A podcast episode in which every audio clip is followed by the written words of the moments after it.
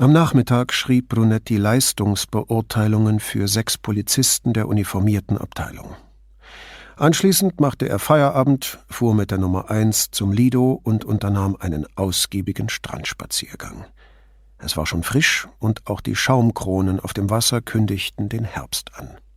Müde, durchgefroren und ausgehungert machte sich Brunetti auf den Weg nach Hause. Nach dem Essen saß er mit Paola im Wohnzimmer und erzählte von seinem Gespräch mit Contessa Lando Continui und ihrem Wunsch oder eher ihrer dringenden Bitte, er möge herausfinden, was ihrer Enkelin damals zugestoßen war. Obwohl das jetzt fünfzehn Jahre her ist? fragte Paula. Die Contessa sagt, sie will das unbedingt wissen, bevor sie stirbt. Verstehe, meinte Paula nachdenklich. Das kann man nachvollziehen, dass sie das wissen möchte. Was denn? Wissen, dass sie nicht schuld daran ist. Sie hatte sich auf einem Sessel gegenüber dem Sofa niedergelassen, damit er sich ausstrecken konnte. Es war spät, und da Brunetti keinen Grappa wollte und Paula Halsschmerzen hatte, tranken sie Verbena-Tee. Aber warum sollte sie schuld sein? fragte er und rückte Kopf und Schulter zurecht, bis sie im perfekten Winkel auf der Armlehne des Sofas ruhten. Das Mädchen hat bei der Mutter gelebt, und die Contessa hat sie in den Monaten vor dem Unfall kaum zu Gesicht bekommen. Genau das bereut sie vielleicht. Sie ist ihre Großmutter, nicht ihr Schutzengel. Guido, sagte Paula mit starker Betonung auf der ersten Silbe, wie sie es auch zu tun pflegte, wenn sie die Kinder zur Ordnung rief. Ja, du bist herzlos. Das Mädchen ist ihre Enkelin, erklärte Paula und nippte an ihrem Tee. Beim Essen hatte sich ihre Stimme noch nicht so rau angehört. Demnach schien Verbena bei Halsschmerzen nicht zu helfen, womit das jahrhundertealte Hausmittel der Faliers von den Bazillen besiegt worden war. Er nahm ihr die leere Tasse ab, ging in die Küche und stellte sie in die Spüle.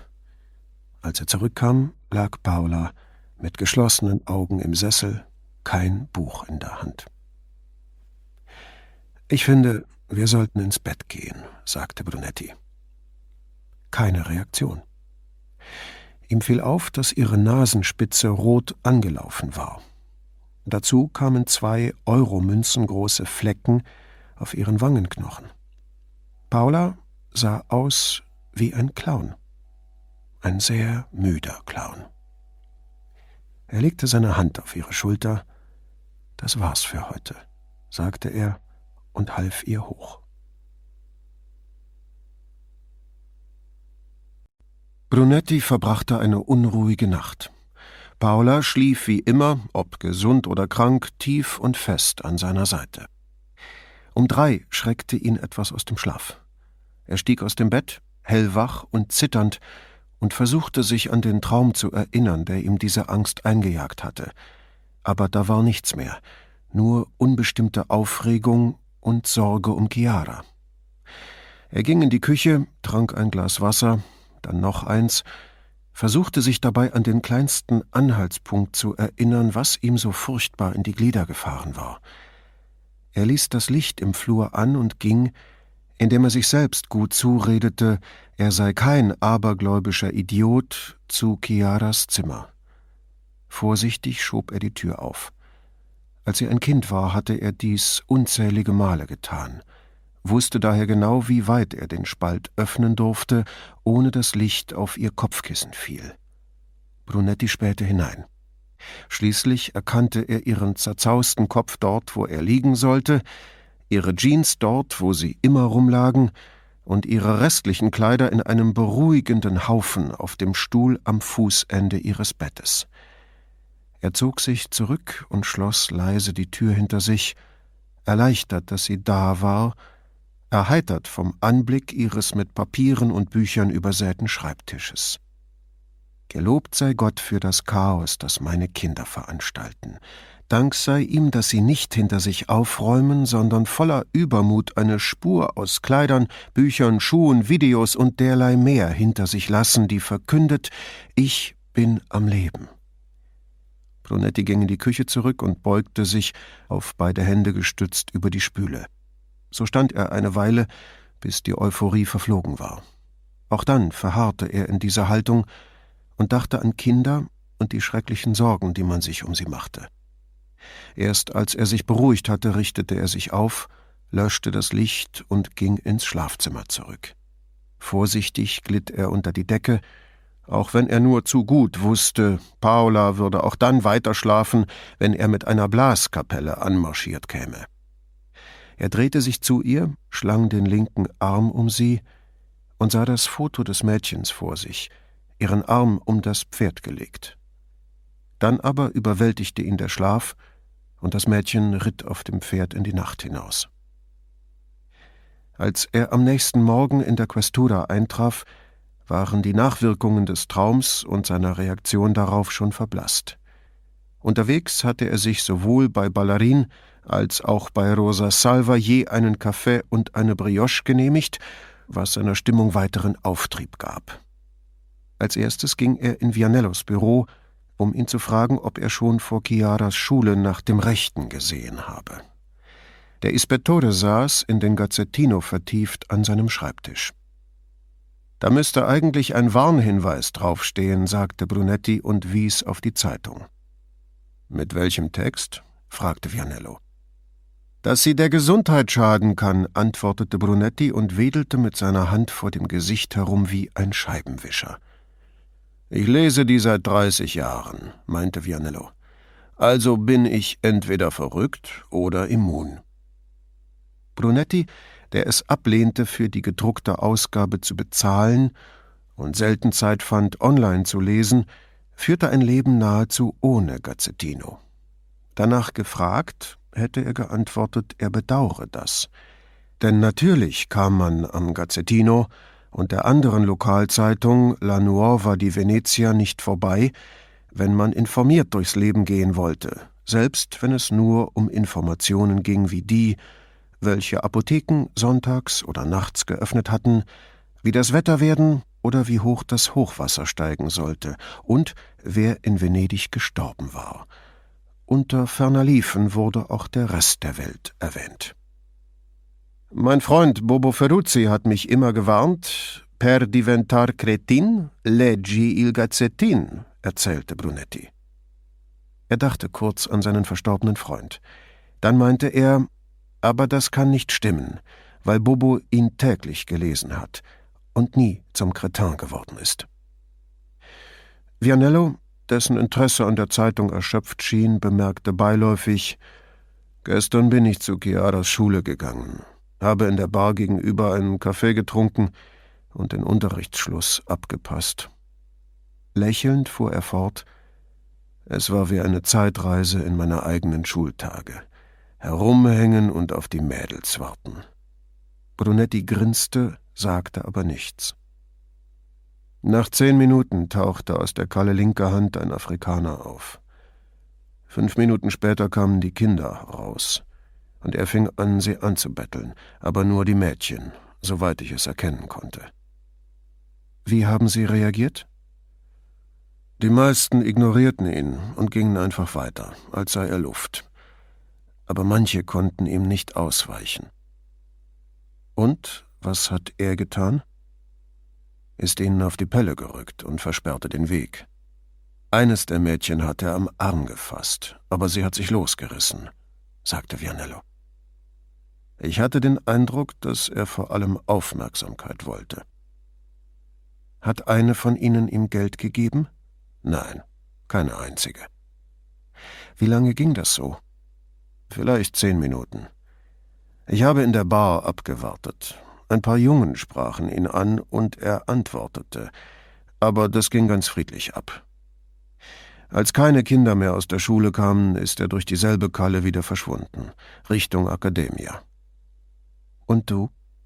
Ich bin ihm gefolgt. Und? Als wir auf den Campo kamen, bin ich zu ihm, habe ihm meine Dienstmarke gezeigt und ihn nach seinem Ausweis gefragt, erzählte Vianello. Ich konnte ihm ansehen, dass er am liebsten weggelaufen wäre. Jedenfalls sagte er, den Ausweis habe er in seinem Zimmer, damit sei alles in Ordnung. Sein Italienisch war dürftig, aber so viel habe ich verstanden. Und dann? habe ich gefragt, wo er herkommt. Zentralafrikanische Republik, hat er gesagt, mich Amico genannt und versucht, mich mit seinem breiten Lächeln einzuwickeln. Vianello machte nicht den Eindruck, als sei das gelungen. Brunetti schwieg. Ich habe gesagt, ich sei nicht sein Amico, sondern Polizia, und dass er sich bei der Schule nicht mehr blicken lassen soll. Hat er das verstanden? Ich glaube, ich habe das hinreichend klar gemacht, sagte Vianello. Dein Mitgefühl scheint sich in Grenzen zu halten, meinte Brunetti. Warum sollte ich Mitgefühl haben? Er ist hier, er hat keine Arbeit, also zahle ich mit meinen Steuern für seinen Unterhalt. Der Staat gibt ihm eine Wohnung und 50 Euro pro Tag. Brunetti unterbrach ihn. Woher weißt du, dass es 50 Euro sind? Das weiß doch jeder, sagte Vianello. Mag sein, dass alle das behaupten, räumte Brunetti ein, aber ich bin mir nicht sicher, dass jeder das weiß. Schon mal 50 mit 30 multipliziert? Wieso? wehrte Vianello ab. Schon mal 50 mit 30 multipliziert. Vianello wollte schon etwas sagen, aber Brunetti kam ihm zuvor. So viele Tage hat ein Monat, und das mal 50. Er beobachtete Vianello beim Kopfrechnen. Das sind ja 1500 Euro, meinte Vianello schließlich und versuchte gar nicht erst, seine Verblüffung zu verbergen. Glaubst du, die Regierung kann jedem Einzelnen von denen so viel geben? fragte Brunetti. Und eine Wohnung noch dazu? Vianello fuhr sich mit der Hand durchs Haar. Aber, stammelte er, das sagen doch alle. Der Ispettore dachte kurz nach. Es heißt doch auch immer, die müssten für dieses Geld keine Steuern zahlen. Er sah Brunetti an. Wenn das stimmt, kriegen die etwa so viel wie jemandem, der 3000 Euro im Monat verdient, nach Abzug der Steuern bleibt. Er faltete die Zeitung, schob sie Richtung Schreibtischkante und meinte, das kann gar nicht stimmen, oder? Dass die so viel bekommen?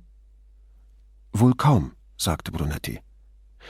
Ich habe schon viele Varianten dieser Geschichte gehört, dass sie ganze Wohnungen erhalten, nicht bloß einzelne Zimmer in einer Wohnung dass ihre Namen auf den Listen der Immobilienvermittler immer ganz oben stehen und Italiener folglich kein Dach überm Kopf finden. In einem Rundschreiben des Innenministeriums war tatsächlich von circa 50 Euro die Rede, aber das war der Betrag, den die Regierung pro Tag und Kopf für ihre Versorgung und Unterbringung brauchte. Die Regierung mag 50 Euro pro Tag für sie aufwenden, aber sie bekommen das Geld nicht ausgezahlt, erklärte er. Mamma mia, schimpfte Vianello. Nächstens wähle ich noch die Lega Nord. Brunetti glaubte, seine kritische Haltung rechtfertigen zu müssen. Logik war in der Schule mein Lieblingsfach, weil die einem verstehen hilft, warum irgendeine Behauptung Unsinn ist. Zum Beispiel? fragte Vianello. Die Behauptung, dass Einwanderer unser Land an den Bettelstab bringen und unser Geld einsacken, dass sie uns die Arbeit und unsere Frauen wegnehmen.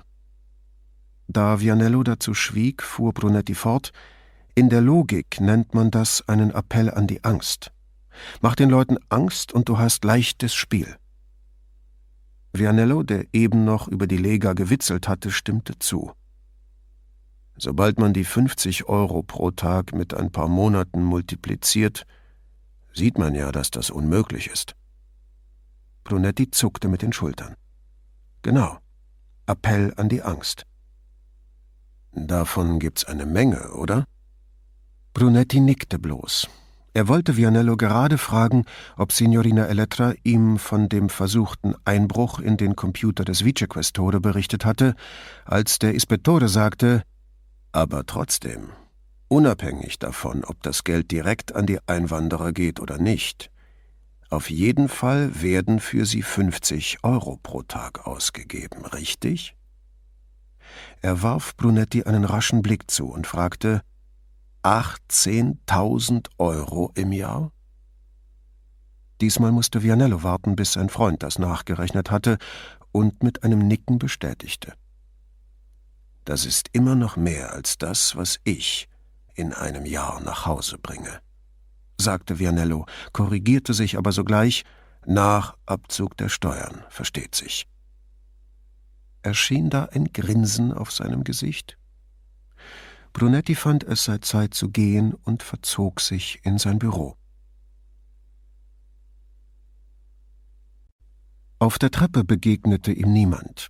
Im Büro angekommen, widerstand er der Versuchung, die Tür hinter sich zuzumachen, ging ans Fenster und sah zur Fassade von San Lorenzo hinaus.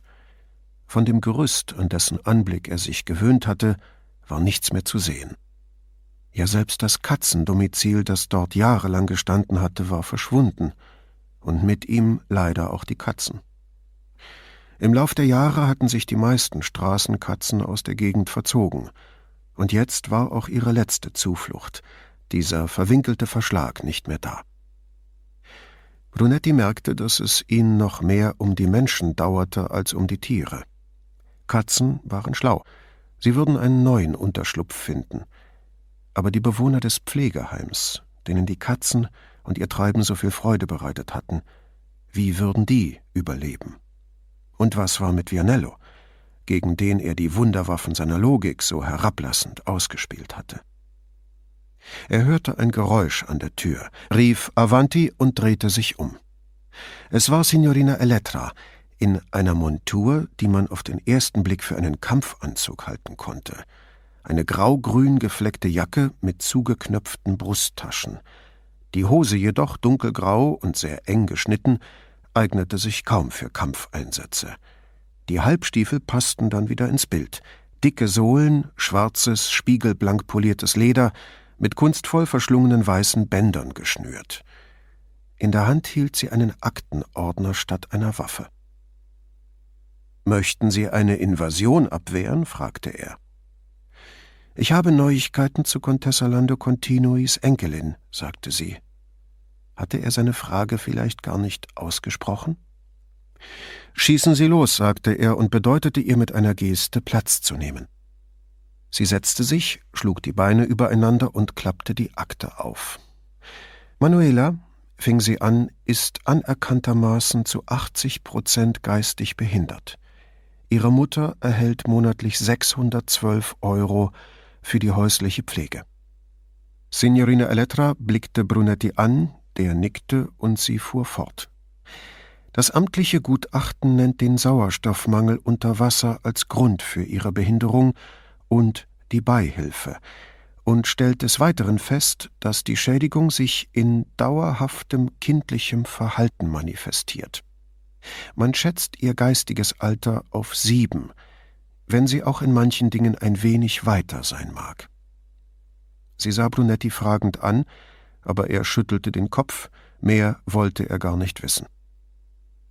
Ich habe Manuelas Schule ausfindig gemacht und mit dem Rektor gesprochen der dort aber erst seit vier Jahren tätig ist. Ihre Akte war mir online zugänglich. Dieser ist zu entnehmen, dass sie in ihren letzten drei Monaten dort häufig gefehlt hat.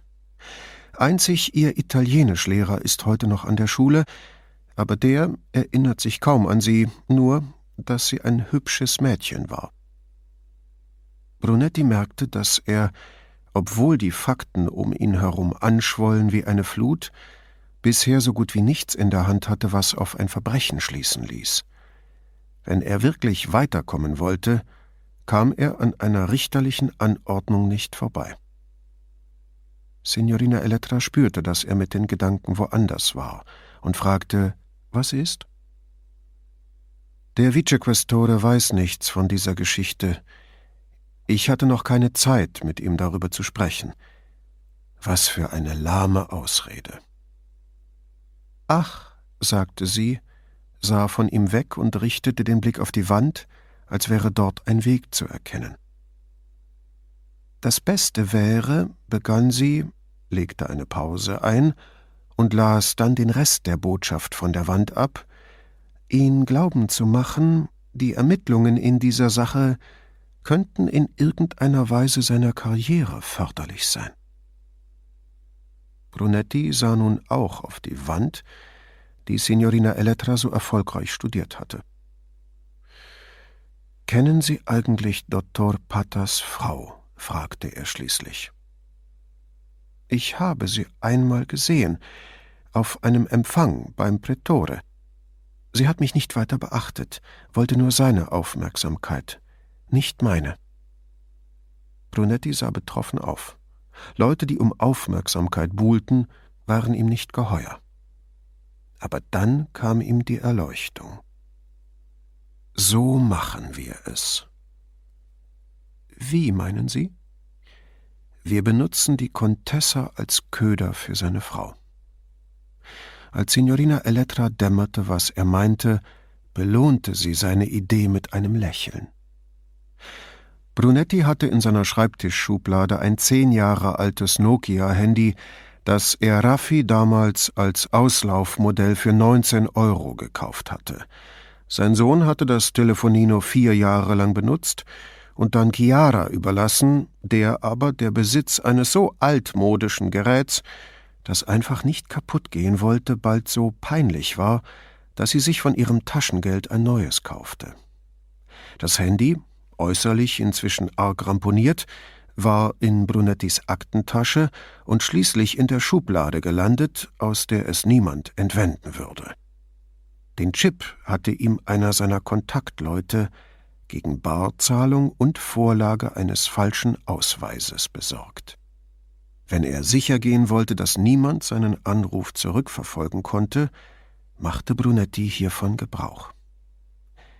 Die Contessa hatte ihm ihre Nummer gegeben und gesagt, er könne sie jederzeit anrufen. Sie meldete sich nur mit Sie, wohl weil sie die Nummer des Anrufers nicht kannte. Ich bin's, Contessa. Sie sagten, ich könne mich bei Bedarf an Sie wenden. Ah, flüsterte sie. Wären Sie bereit, ein Ehepaar zum Essen einzuladen, und die Frau zu fragen, ob sie in den Vorstand von Salva Serenissima aufgenommen werden möchte. Wenn es wichtig für Sie ist, ja, antwortete sie ohne Umschweife. Ich danke Ihnen, sagte Brunetti und legte auf. Er sah Signorina Elettra triumphierend an und machte, passend zu ihrem Outfit, mit zwei Fingern das Siegeszeichen. Zwanzig Minuten später saß Brunetti vor dem Schreibtisch seines Vorgesetzten, um ein betretenes, ja ratloses Gesicht bemüht, als sei es ihm regelrecht peinlich, der Mittler zwischen solch hohen Herrschaften zu sein. Nein, Vicequestore, ich muss gestehen, nicht ich habe das vorgeschlagen, es war die Contessa. Er wich Patters Blick tunlichst aus und hielt die Augen auf den Schreibtisch gesenkt. Sie veranstaltete, wie gesagt, vor ein paar Tagen eine Abendeinladung. Bei dieser Gelegenheit sprach sie von ihrer Stiftung und erwähnte, im Vorstand sei ein Platz frei geworden. Sie suche hierfür eine Frau, unbedingt eine Frau, und zwar eine, die den anderen Vorstandsmitgliedern gegenüber unvoreingenommen sei. Sie sagt, sie habe diese gesellschaftlichen Emporkömmlinge satt, sie brauche jemand Seriösen, eine Frau, der das Wohl der Stadt eine Herzensangelegenheit ist. Brunetti hob den Blick und sah Pater in die Augen. Und da hat Paula ihre Frau ins Spiel gebracht. Bei jedem von Brunettis Sätzen hatte Pater sich weiter vorgebeugt, als wolle er nur ja alles mitbekommen für den Fall, dass er selbst einem Dritten Bericht erstatten müsse. Fahren Sie fort, sagte er freundlich. Bitte. Selbstverständlich, Dottore. Wie gesagt, Paula hat so viel Gutes über ihre Frau gehört, dass sie der Contessa riet, bei ihr anzufragen. Hat die Contessa auch Sie nach ihrer Meinung gefragt? Pater versuchte leutselig zu klingen, aber die Frage klang eher wie eine Drohung. Ja, und ich habe Paula zugestimmt. Gut, bekräftigte Pata, wieder etwas freundlicher. Ich habe mir erlaubt, ihr Ihre Telefonnummer zu geben, Signore. Ich hoffe, das ist Ihnen nicht unangenehm, aber die Nummer Ihrer Frau habe ich leider nicht. Und? fragte Patter. Sie will sich noch diese Woche melden und fragen, ob er wollte schon sagen, ob ihre Frau bereit ist, mit ihr zu reden, erkannte aber noch rechtzeitig, dass das selbst für Patter zu dick aufgetragen wäre und fuhr stattdessen fort, ob ihre Frau an einer solchen Position Interesse hätte. Brunetti schlug die Beine übereinander und harrte der Antwort seines Vorgesetzten. Ich werde das heute Abend mit ihr besprechen, meinte Patter betont lässig, als bekämen er und seine Frau jeden Tag solche Angebote. Äh, können Sie mir ein bisschen mehr über die Lando Continui erzählen? Es ist eine der ältesten Familien der Stadt, log Brunetti. Die Stiftung der Contessa ist sehr bekannt. Er legte eine Kunstpause ein. Und ihr Palazzo ist beeindruckend. Sein Schwiegervater hatte das Gebäude als zweitklassig bezeichnet, aber das würde Brunetti seinem Vorgesetzten nicht auf die Nase binden. Da ist jedoch etwas, fing Brunetti an. Ja? fragte Patter. Die Enkelin. Wovon reden Sie?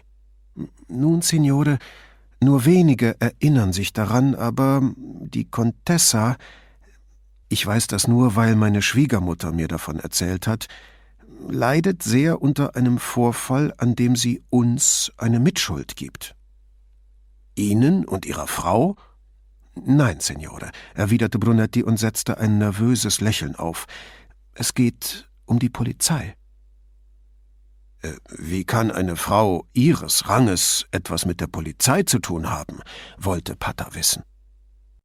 Nun, wo er Patter an der Angel hatte, fand Brunetti, es sei an der Zeit, einmal kräftig an der Schnur zu ziehen und den Titel von Paulas Mutter fallen zu lassen.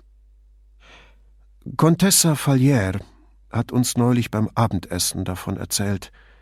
Contessa Lando Continui, ihre beste Freundin, hat ihr vor Jahren einmal anvertraut, wie unzufrieden sie mit den polizeilichen Ermittlungen hinsichtlich eines Vorfalls ist, den sie für einen Übergriff auf ihre Enkelin hält. Davon weiß ich nichts, sagte Patter, genau wie Brunetti es erwartet hatte. Fehlte nur noch, dass er sich von Tenente Scarpa eine Schüssel mit warmem Wasser bringen ließ, um seine Hände in Unschuld zu waschen. Das war vor ihrer Zeit, Dottore. Natürlich können Sie nichts davon wissen. Aber die Contessa denkt offenbar, dass damals etwas schiefgelaufen ist. Brunetti hob beide Hände und deutete ein resigniertes Schulterzucken an. Die Frau seines Vorgesetzten würde dann eben ein andermal in die feine Gesellschaft von Venedig aufgenommen. Haben Sie sich den Fall angesehen? fragte Patter. Ich glaube mich noch daran zu erinnern, Signore. Diesmal kam ihm die Lüge mühelos über die Lippen.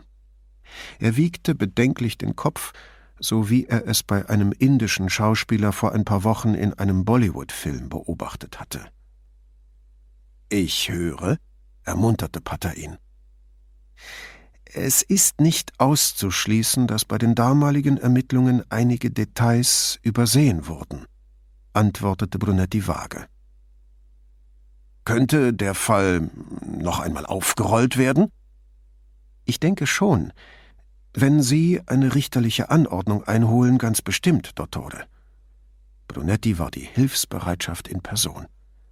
Also dann, kommandierte Patta, Sie schicken mir eine Mail mit allen nötigen Informationen. Aktenzeichen, Datum, Beteiligte. Und ich kümmere mich um den Richter. Schon hatte er eine Idee. Gottardi dürfte der Richtige sein. Er ist noch neu, der wird keine Schwierigkeiten machen. Brunetti wusste, wann es Zeit war zu verschwinden. Er erhob sich. Ausgezeichnet, Signore. Contessa Lando Continui wird sehr zufrieden sein. Die bloße Vorstellung, dass eine Angehörige des Adels mit ihm zufrieden sein könnte, ließ Patta erstrahlen. Brunetti verabschiedete sich. Unsicher, ob Pata seine Frau sofort anrufen oder sie erst beim Abendessen mit der Neuigkeit überraschen würde, wollte Brunetti lieber nicht im Vorzimmer bei Signorina Elettra Halt machen. Doch sie machte ein Handzeichen. Ich habe mit Giorgio gesprochen. Er wurde kürzlich befördert und hat viel zu tun, will sich die Sache aber so bald wie möglich ansehen. In Gedanken noch bei dem gelungenen Gespräch mit Pata begriff Brunetti erst mit Verzögerung, dass Signorina Elettra von dem Hackerangriff auf die Computer des Vicequestore und des Tenente sprach. Was macht Giorgio denn jetzt? fragte Brunetti. Sie schien zu überlegen, ob er vertrauenswürdig genug sei und ein Recht auf diese Information habe. Offenbar beides, denn sie antwortete, wenn auch mit gedämpfter Stimme, er arbeitet an einem Verfahren, mit dem man die Mitschnitte von Telefonaten und sämtliche Aufzeichnungen der Nummern löschen kann, die von einem Handy angewählt wurden. Und das kann er alles von seinem Computer aus machen? Nun ja, antwortete sie nach einer Kunstpause, nicht von seinem Computer aus, von irgendeinem Computer irgendeinem der Telekom-Computer? Brunetti staunte nicht schlecht, dass Giorgio sich gegen seinen Arbeitgeber gewandt hatte und das Risiko einging, mit hauseigenen Computern gegen ihn zu operieren. Habe ich Ihnen das nicht erzählt, Dottore? Er arbeitet nicht mehr für die Telekom, schon seit längerem, beschied Signorina Elettra ihn mit einer Miene, die weitere Fragen unterband. Ach, rief er, als es ihm dämmerte. Ich hoffe, er ist immer noch bereit, fing er an, brachte den Satz aber nicht zu Ende, weil ihm der richtige Ausdruck fehlte für das, was Giorgio jahrelang für Signorina Elettra getan hatte. Die Formulierungen, die ihm dazu einfielen, hätten allesamt den Staatsanwalt auf den Plan gerufen. Ja, er ist bereit. Brunetti begriff, mehr würde sie auf keinen Fall sagen. Er nickte und ging in sein Büro. Eine halbe Stunde später saß Brunetti immer noch am Schreibtisch, unschlüssig, was er tun sollte. Er hatte die meisten Akten abgearbeitet, die sich angesammelt hatten, und hätte ihren Inhalt jederzeit wiedergeben können, so sehr hatte er sich zur Konzentration gezwungen. Aber nichts davon war wirklich wichtig. Die Ermittlungen im Fall des Gepäckträgers aus Bangladesch, der im Verlauf eines heftigen Revierstreits im Bahnhof einen Kollegen erstochen hatte, waren wenige Stunden nach dem Tod des Opfers abgeschlossen. Den vor vier Tagen aus der Laguna geholten Toten hatte man rasch als einen pensionierten Elektriker identifiziert, der beim Angeln einen Herzinfarkt erlitten hatte und aus dem Boot gefallen war und der Postbote, der auf dem Lido das Wohnmobil des neuen Liebhabers seiner Ex-Frau angezündet hatte, wurde wenig später festgenommen. Dank der zügigen Lösung dieser Fälle sah Brunetti sich berechtigt, in einer 15 Jahre zurückliegenden Sache zu ermitteln, bei der es sich womöglich nicht einmal um ein Verbrechen handelte. Ob ich so mein Rentnerdasein fristen werde? fragte er sich meine Nase in anderer Leute Angelegenheiten stecken, wann immer ich das Gefühl habe, irgendetwas stimmt da nicht? Muss jeder Todesfall sauber verpackt daherkommen, bevor Ex-Kommissario Brunetti die Sache auf sich beruhen lässt und niemandem auf die Pelle rückt? Er rief Rizzardi in seinem Büro an. Der Pathologe meldete sich mit Namen. Ich bin's, Ettore, sagte Brunetti. Ich brauche deine Hilfe. Danke der Nachfrage, kam es freundlich zurück. Und selbst? Es geht um Patientenakten im Krankenhaus. Ich dachte, du könntest mir weiterhelfen. Da Rizzardi schwieg, fuhr er fort. Die Geschichte ist 15 Jahre alt. Ich bekomme eine richterliche Anordnung, die mir Einsicht gewähren wird, aber vermutlich erst in ein paar Tagen. Also bin ich vorläufig nicht befugt, Fragen zu stellen oder Akten einzusehen. Gibt es jemanden im Archiv, der mir weiterhelfen könnte? Geht es um einen meiner Patienten, falls ich die so nennen kann? fragte der Pathologe. Oder um einen Kranken? Rizzardis Stimme war noch freundlicher geworden. Er genoss seine Rolle offenbar in vollen Zügen. Jemand, der ins Krankenhaus gebracht wurde, antwortete Brunetti, und es wieder verlassen hat. Warum bittest du nicht einfach die Sekretärin des Vicequestore in unser System einzudringen? provozierte ihn Rizzardi. Falls du das nicht inzwischen selber kannst. Ettore, ich finde, du solltest davon gar nichts wissen, oder jedenfalls kein Wort darüber verlieren. Ach, antwortete Rizzardi, entschuldige. Wohlgehütetes Geheimnis, verstehe. Der Pathologe schwieg so lange, dass Brunetti schon glaubte, er habe aufgelegt. Dann aber sagte er Ich muss dich enttäuschen, Guido. Der einzige, den ich im Archiv gekannt habe, und zwar gut genug, ihn um einen solchen Gefallen zu bitten, ist voriges Jahr in Rente gegangen. Jetzt ist da niemand mehr, der bei so einem Regelverstoß mitmachen würde. Trotzdem, danke, Ettore, sagte Brunetti. Bald werden wir wie in Schweden arbeiten. Ich weiß, antwortete Rizzardi. Eine schreckliche Vorstellung. Brunetti spielte mit dem Gedanken, online nach der Nummer zu suchen, machte es dann aber doch lieber auf die altmodische Art und zog das Telefonbuch aus der unteren Schublade. Es gab nur einen Cavanis, Vorname Pietro, wohnhaft in Santa Croce. Eine Bandansage teilte ihm in barschem Veneziano mit, er könne Namen, Nummer und sein Anliegen hinterlassen. Dann werde er vielleicht zurückgerufen. Brunetti nannte seinen Namen sowie die Nummer seines Telefonino und sagte, er würde mit Signor Cavanis gerne über einen einige Jahre zurückliegenden Vorfall am Campo San Boldo sprechen. Unruhe erfasste ihn. Er dachte an Paulas Lieblingsspruch, wenn die Kinder zu viel herumhampelten. Ihr habt ja Hummeln im Hintern. Ein Ausdruck, über den sie jahrelang immer wieder aufs Neue gelacht hatten. Brunetti stand auf und ging ans Fenster, nur um nach dem Wetter zu sehen, wie er sich sagte. Doch was sah er da? Statt der morgendlichen Schönwetterwolken türmten sich dort dunkelgraue Ungetüme, die nichts Gutes verhießen. Er sah auf die Uhr. Wenn er schleunigst aufbrach, könnte er es vielleicht noch vor dem bevorstehenden Regen nach Hause schaffen. Er war mitten auf der Rialto-Brücke, als es losging. Eilig flüchtete er sich am Fuß der Brücke in den Durchgang und spähte von dort aus in den immer stärker werdenden Regen.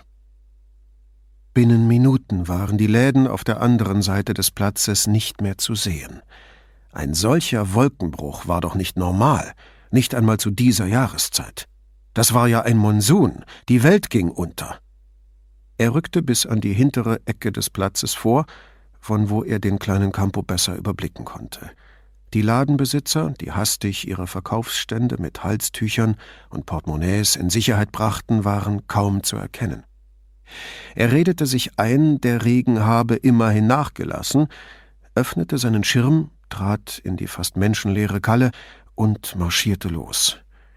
Noch vor der nächsten Brücke waren seine Schuhe ebenso durchnässt wie der Ärmel, der vom Schirm nicht abgedeckt wurde. Er sagte sich, er hätte abwarten können. Diese Dusche sei die Strafe für seine Ungeduld, aber er stapfte weiter. Die nächste Kalle war so eng, dass der Regen ihm nichts anhaben konnte.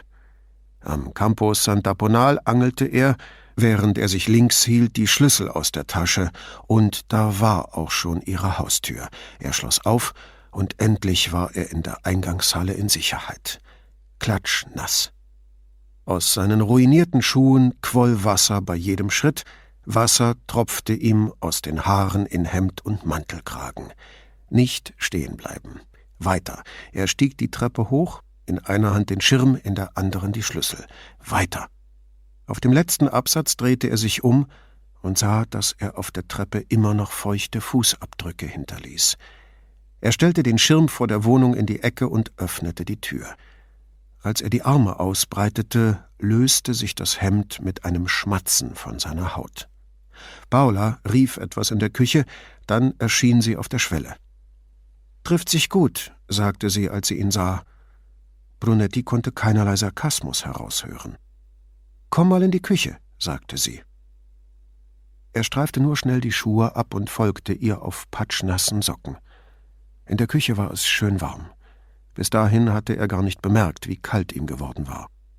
Er griff nach einem Spültuch und trocknete sich Gesicht und Haare. Sieh nur, sagte Paula und zeigte hoch zum Nordfenster über der Arbeitsplatte. Die Berge waren hinter einer Regenwand verschwunden. Nein, hinter einem Wasserfall, der zehn Zentimeter vor dem Fenster niederprasselte. Was ist das? fragte er und wedelte mit dem Handtuch Richtung Fenster. Wahrscheinlich ist das Abflussrohr verstopft. Paula stellte sich neben ihn und hakte sich bei ihm unter. Offenbar störte es sie nicht, wie nass er war und dass er den ganzen Boden volltropfte. Sie ließ ihn einen Schritt rückwärts gehen. Dann zeigte sie auf die Wand oberhalb des Fensters mit dem Wasserfall. Knapp unter der Decke verfärbte sich der weiße Anstrich hellgrau. Die Feuchtigkeit drang bereits ins Mauerwerk. Das Wasser im Abflussrohr hat sich aufgestaut und läuft draußen an der Wand herunter, sagte sie. Dies war auch Brunettis Eindruck. Nachdem er die Stelle begutachtet hatte, zog er die Jacke aus und hängte sie über einen Küchenstuhl. Ohne den Wasserfall aus den Augen zu lassen, bat er, bring mir einen Schirm mit gekrümmtem Griff. Paula verschwand. Brunetti schob alles auf dem Unterschrank zur Seite, stellte einen Stuhl davor und kletterte hinauf. Doch so reichte er bis zur Decke, also kniete er sich vor dem Fenster hin. Paula kam mit dem Schirm. Als Brunetti das Fenster öffnete, drückte eine Windböe das Wasser ins Zimmer und durchnässte ihn. Nichtsdestotrotz nahm er den Schirm, schob ihn mit dem Griff voran aus dem Fenster und hielt sich mit der anderen Hand am Rahmen fest. Durch den Wasservorhang hindurch angelte er mit der Schirmkrücke in der Regenrinne herum, immer hin und her. Als er auf Widerstand traf, stieß er kräftiger zu und klammerte sich gleichzeitig an den Fensterrahmen. Schließlich hing er vier Stockwerke hoch über dem Straßenpflaster. Hin und her, hin und her, mit Nachdruck in die Richtung des Fallrohres an der Gebäudeecke. Er lehnte sich noch ein Stück vor, und da, plötzlich, gab über ihm etwas nach. Paula war neben ihn auf den Unterschrank geklettert und hielt seine Brust umschlungen. Unversehens waren alle Hindernisse aus dem Weg geräumt, und der Schirm glitt reibungslos bis ans Ende der Regenrinne. Ebenso unvermittelt war der Wasserfall versiegt, während die aufgestauten Fluten durch das Abflussrohr strömten. Brunetti hakte den Schirm los und zog ihn hinein. Er bewegte sich ein Stück zurück und schob das Fenster zu. Paula kletterte von der Anrichte und hielt sich beide Hände an den Kopf. Wir sind verrückt. Was, wenn du das Gleichgewicht verloren hättest?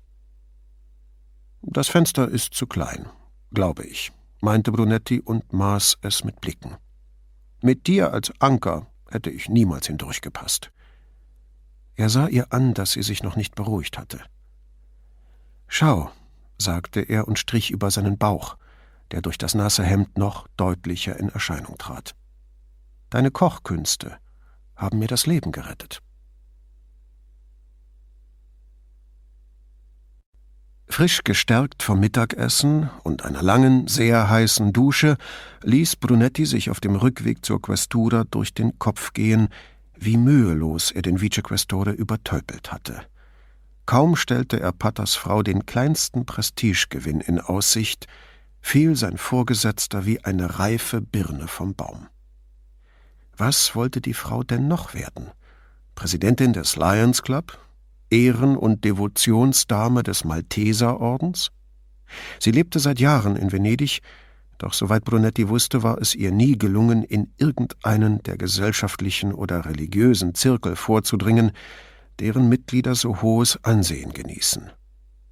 Er hingegen konnte einfach die Verbindungen seiner Familie spielen und ihre Träume wahr werden lassen. Frohlocken konnte er darüber nicht. Erst weit nach vier traf er in der Questura ein. Auf dem zweiten Treppenabsatz kam ihm Signorina Elettra entgegen. Hat er es Ihnen erzählt? fragte er. Nein, nichts. Ihre Neugier war geweckt. Er besorgt eine richterliche Anordnung. Wir können mit den Ermittlungen anfangen, erklärte Brunetti. Sie lehnte sich ans Treppengeländer. Brunetti, dem die waghalsige Aktion mit dem Schirm immer noch in den Knochen saß, packte unwillkürlich ihren Arm. Was ist? fragte sie verblüfft. Sie zog den Arm nicht direkt zurück, befreite sich aber aus seinem Klammergriff. Entschuldigung, es macht mich nervös, wenn jemand sich so über das Geländer lehnt. Er stützte sich mit beiden Händen ab und spähte in die Tiefe. Wie hoch mochte das sein? Elf Meter? Zwölf? Jedenfalls hoch genug. Signorina Elettra trat vom Geländer zurück, tat einen Schritt beiseite und stieg eine Stufe höher. Dann lehnte sie sich an die Treppenhauswand. Besser? fragte sie. Ja, sehr viel besser, danke. Muss unangenehm sein, wenn man sein Büro im obersten Stock hat, meinte sie. Brunetti zuckte die Schultern. Ich halte mich immer dicht an der Wand. Dann geht es. Sie nickte beifällig. Wo waren wir stehen geblieben? fragte sie wieder mit normaler Stimme. Der Vicequestore meint, wir sollten uns die Sache genauer ansehen, antwortete er. Und dafür hat er Sie erwählt? Ihm war nicht wohl dabei, wie gut Signorina Elettra ihn durchschaute. Er erwartet sich gewisse Vorteile davon. Ein Glück, dass Contessa Lando Continui eine so prominente Frau ist. Darf ich bei den Ermittlungen mitmachen? fragte sie, als täte sie das nicht längst. Selbstverständlich. Wie kam sie auf eine solche Frage? Ausgerechnet sie. Sie wissen schließlich, wie mit dem Vicequestore umzugehen ist. Sollte sein Enthusiasmus schwinden oder sollte er anfangen, äh, Widerstand zu leisten? meinte sie. Ich sehe, Sie folgen mir, Signorina. Wie es sich für eine Frau gehört, Dottore. Er lächelte, erleichtert, dass sie so schnell wieder zu harmlosem Geplänkel zurückgefunden hatten. Als er dann weiter die Treppe nach oben ging, fiel ihm plötzlich auf, es stimmte. Er hielt sich tatsächlich dicht an der Wand. Auf seinem Schreibtisch wartete nichts Wichtiges. Der Moment war günstig, Leonardo Gamafede anzurufen. Woher weißt du, dass ich wieder im Lande bin? platzte Lolo heraus, kaum dass er abgenommen hatte. Vergiss nicht, ich bin Kommissario di Polizia, sagte Brunetti und versuchte hinterhältig zu kichern. Vor uns bist du niemals sicher. Sag sowas nicht mal im Scherz, gab Lolo scharf zurück. Ärger? Nur das Übliche, wich Lolo aus. Zeit für einen Drink vor dem Abendessen? Deswegen rufe ich an. Gut. Noch im Büro? Schweigend durchsuchten sie jeder für sich ihren inneren Stadtplan nach einem für beide günstig gelegenen Ort, wo sie in Ruhe etwas trinken könnten.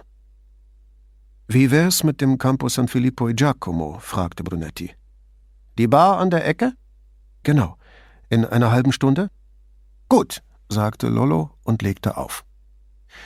Um die Zeit totzuschlagen, blätterte Brunetti in Polizeiberichten herum, gab dies jedoch bald gelangweilt auf und beobachtete stattdessen den Verkehr unter seinem Fenster.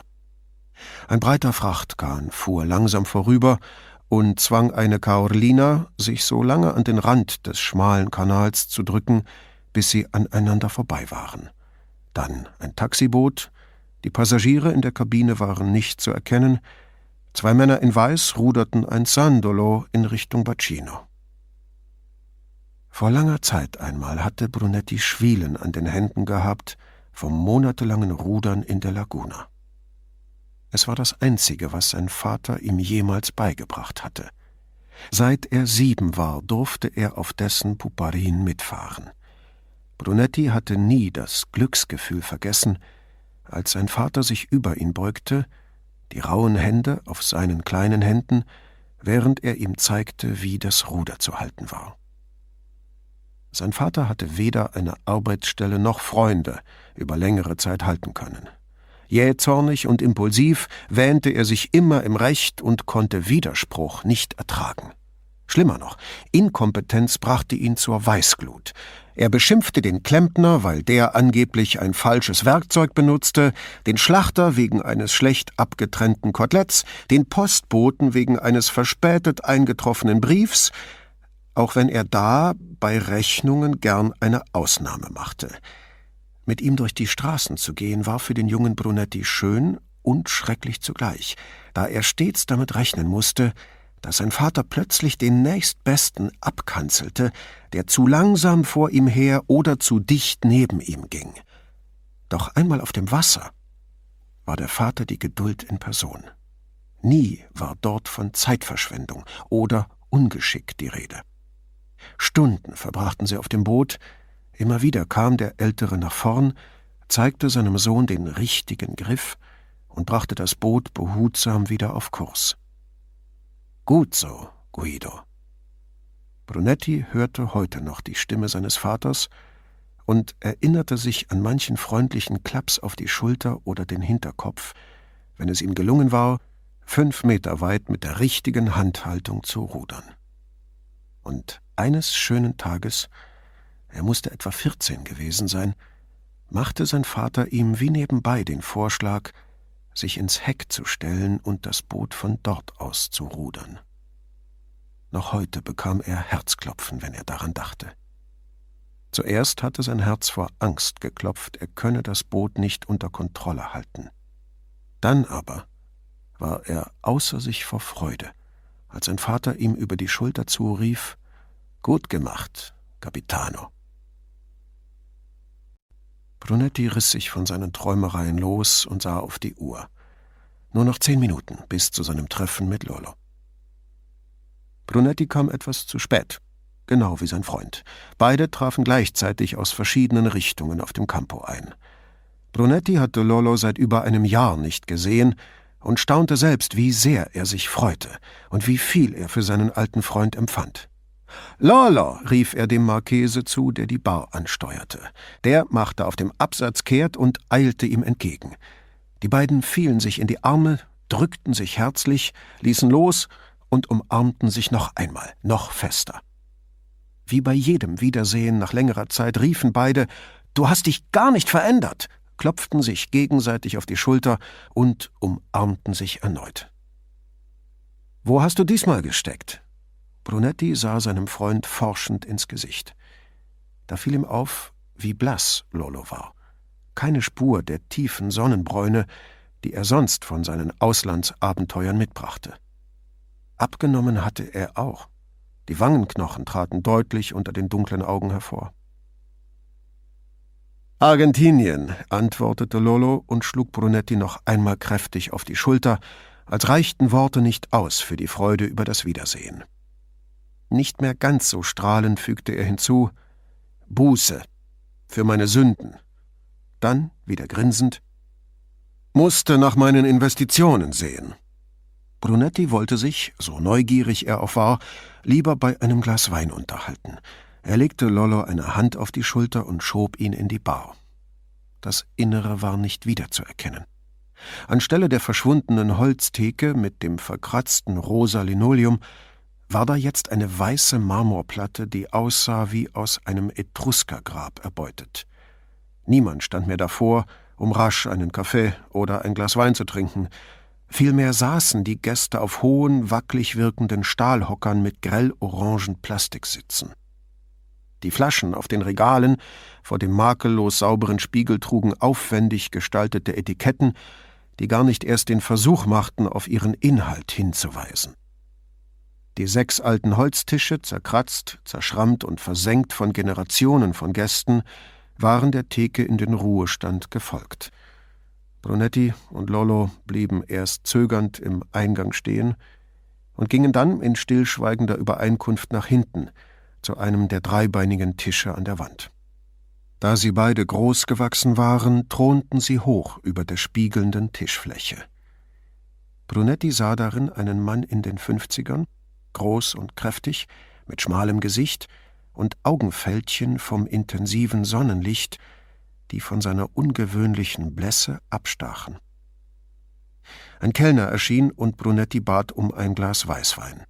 Du, sagte Lollo, den die große Auswahl, die der Kellner aufzuzählen begonnen hatte, offenbar ebenso wenig interessierte wie Brunetti. Hauptsache weiß und kalt.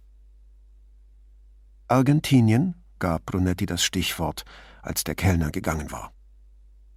Lolo senkte den Kopf und fuhr sich mit beiden Händen durch das immer noch volle und dunkle Haar.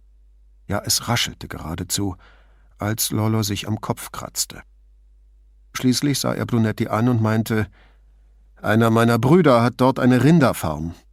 Er war in Schwierigkeiten und bat mich, ihm aus der Patsche zu helfen. Wie lange warst du dort? Drei Monate. Auf der Farm? Oder vielmehr im Büro der Farm, sagte Lollo. Er wartete, bis der Kellner ihnen die Gläser hingestellt und sich wieder hinter die Theke verzogen hatte. Um zu retten, was zu retten war. Womit seine Blässe erklärt wäre, dachte Brunetti, während er mit seinem Freund anstieß. Aber drei Monate? Und was macht die Familie? fragte er. Mein Bruder gehört zur Familie, sagte Lollo irritiert. Die sind jetzt alle drüben, bei ihm. Er trank einen großen Schluck und stellte das Glas hin. Der argentinische ist besser. Der Wein? Ja, und das Rindfleisch. Das ist aber auch alles. Lollo nahm noch einen Schluck und ließ den Wein im Glas kreisen. Ich werde niemals mehr die Bürokratie in unserem wunderbaren Land kritisieren. Italien? fragte Brunetti verblüfft. Der Kellner brachte eine Schale gesalzene Erdnüsse. Guido, sagte Lollo, nahm eine Handvoll Erdnüsse, lehnte den Kopf zurück und ließ sie sich eine nach der anderen in den Mund fallen. Verglichen mit Argentinien leben wir in der Schweiz. Er kaute, schluckte, legte nach. Schweden, Norwegen. Noch mehr Nüsse. Finnland. Noch eine Handvoll. Du kannst es dir nicht vorstellen. Kaum zu glauben, meinte Brunetti und gab sich Mühe, ganz ruhig zu klingen. Ich habe es am eigenen Leib zu spüren bekommen. Also glaub mir. Lolo stellte sein Glas ab und schob den Stuhl so weit zurück, dass er die Beine bequem übereinander schlagen konnte, ohne den Tisch umzustoßen. Dann fragte er Brunetti auf den Kopf zu Was möchtest du wissen? Ich brauche Informationen über Salva Serenissima. Dein Name steht auf der Liste der Vorstandsmitglieder. Vor allem aber wollte ich dich wiedersehen und erfahren, wie es dir geht, sagte Brunetti, und das war die reine Wahrheit. Lolo lachte auf. Sag bloß, Demetriana will sich auch aus deiner Tasche bedienen. Sie ist schon raffiniert, das muss man ihr lassen. Er schüttelte den Kopf. Und trotzdem muss man sie einfach gern haben. Kennst du sie gut? Ich habe sie gewissermaßen von meinen Eltern geerbt, sagte Lolo und trank einen Schluck. Meine Eltern kennen sie seit Ewigkeiten, sie und ihren verstorbenen Mann. Sie ist so etwas wie eine Tante für mich. Und Salva Serenissima? fragte Brunetti. Lollo kippelte auf seinem Stuhl nach hinten, verschränkte die Arme und sah nachdenklich in die Ferne. Ich denke, das ist ihr Baby. Ach, wirklich? Lolo kam wieder nach vorn. Vielleicht sollte ich besser sagen, die Stiftung ist das, was ihr am meisten Befriedigung verschafft. Aber sie hat doch einen Sohn, oder? fragte Brunetti. Ja, Theo. Schlauer Bursche. Hat die Hälfte der Familienunternehmen übernommen und macht damit ein Vermögen. Die meisten hat er inzwischen ins Ausland verlegt, deshalb ist er kaum noch hier. Thailand, Indonesien, Indien. Er und Demetriana haben sich nie verstanden, setzte er ungefragt hinzu. Hast du seine erste Frau gekannt? fragte Brunetti. Oh ja, sagte Lollo und trank aus. Barbara. Er drehte sich nach dem Kellner um, hob sein Glas, sah Brunetti fragend an, und als dieser nickte, rief er Due. Lollo winkelte die Arme an und klatschte leise in die Hände. Du hast von ihrer Tochter gehört? fragte er. Ja, Darüber wollte ich mit dir sprechen, antwortete Brunetti. Lollo sah ihn prüfend an. Aha.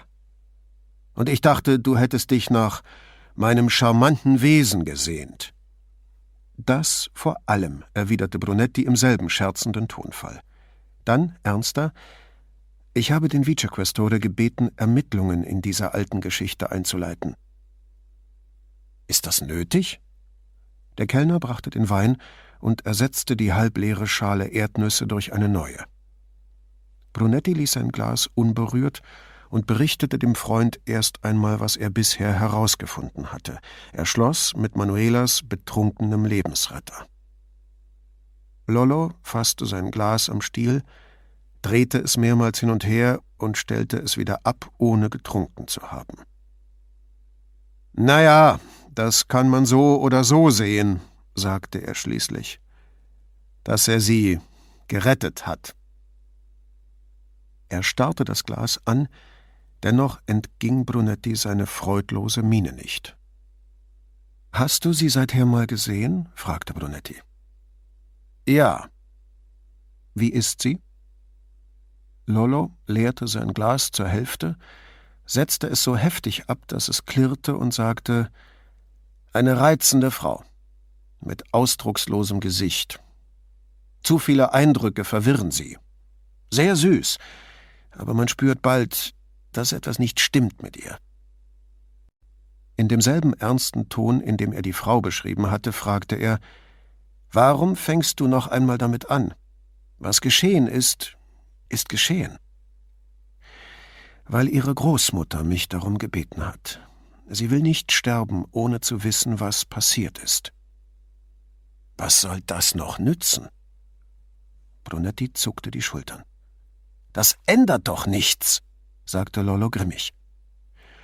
Aber wenn es sie beruhigt, war alles, was Brunetti dazu einfiel. Wieder saß Lollo mit verschränkten Armen da und starrte die Wand an. Dann geht es dir nicht um Salva Serenissima. Doch, ich habe Leute kennengelernt, die dort aktiv sind oder aktiv werden wollen, und mich interessieren ihre Motive. Brunetti schüttelte den Kopf, so vage klang das alles auch in seinen eigenen Ohren. Sie, die Contessa, möchte der Stadt Gutes tun, daran kann wohl kein Zweifel bestehen. Aber, fragte Lolo.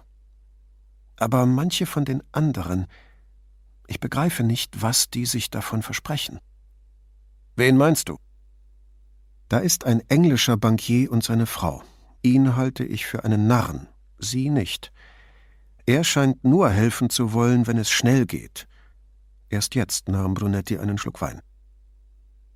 Damit er auch ja die Lorbeeren dafür einkassieren kann? fragte Lollo. Kennst du diese Leute?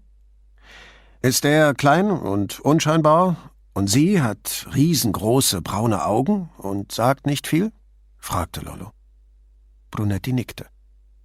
Du schätzt die beiden ganz richtig ein, bestätigte Lollo. Aber was soll's, solange sie Geld spenden und etwas in Bewegung kommt. Brunetti lachte. Wie sehr drei Monate Argentinien dich doch verändert haben. Lollo schien überrascht, aber nicht wirklich gekränkt, denn er antwortete lächelnd Das Leben in Venedig hat mich noch mehr verändert. Brunetti ging mit einem Lachen darüber hinweg. Sonst noch jemand? fragte Lollo. Nicht unter den Ausländern. Wer dann? fragte Lollo und griff nach seinem Glas. Ein Venezianer, bei dem Essen hat die Contessa regelrecht hofiert. Etwas jünger als wir, mit einem Bart wie der letzte russische Zar. Widerstrebend, weil er die Contessa im Grunde doch mochte, fügte er hinzu, sie schien sich das gerne gefallen zu lassen. Ah, Vittori, sagte Lollo, sonst nichts. Hat er nicht so einen Doppelnamen? fragte Brunetti. Lollo prustete in sein Glas. Als er widersprechen konnte, überraschte er Brunetti mit der Frage Nenn mir den Namen von irgendjemandem, für den dein Vater gearbeitet hat. Wie bitte? Den Nachnamen von irgendeinem Arbeitgeber deines Vaters. Na los, sag schon. Brunetti dachte an den Obst- und Gemüsehändler, für den sein Vater, wenn er sonst nichts zu tun hatte, Bestellungen an Restaurants ausgeliefert hatte. Camuffo.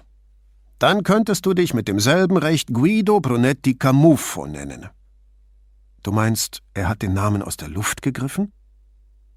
Lollo lehnte sich mit verschränkten Armen zurück, betrachtete nachdenklich die Decke und sagte schließlich Wenn Leute wie er imstande sind, bei ihrem Namen einen draufzuschlagen, was mögen sie dann erst bei ihren Rechnungen draufschlagen? Er kam wieder nach vorn. Es entspricht wohl eher der Wahrheit, wenn man sagt, er hat sich den Namen geliehen, erklärte Lollo mit kaum verhohlener Verachtung.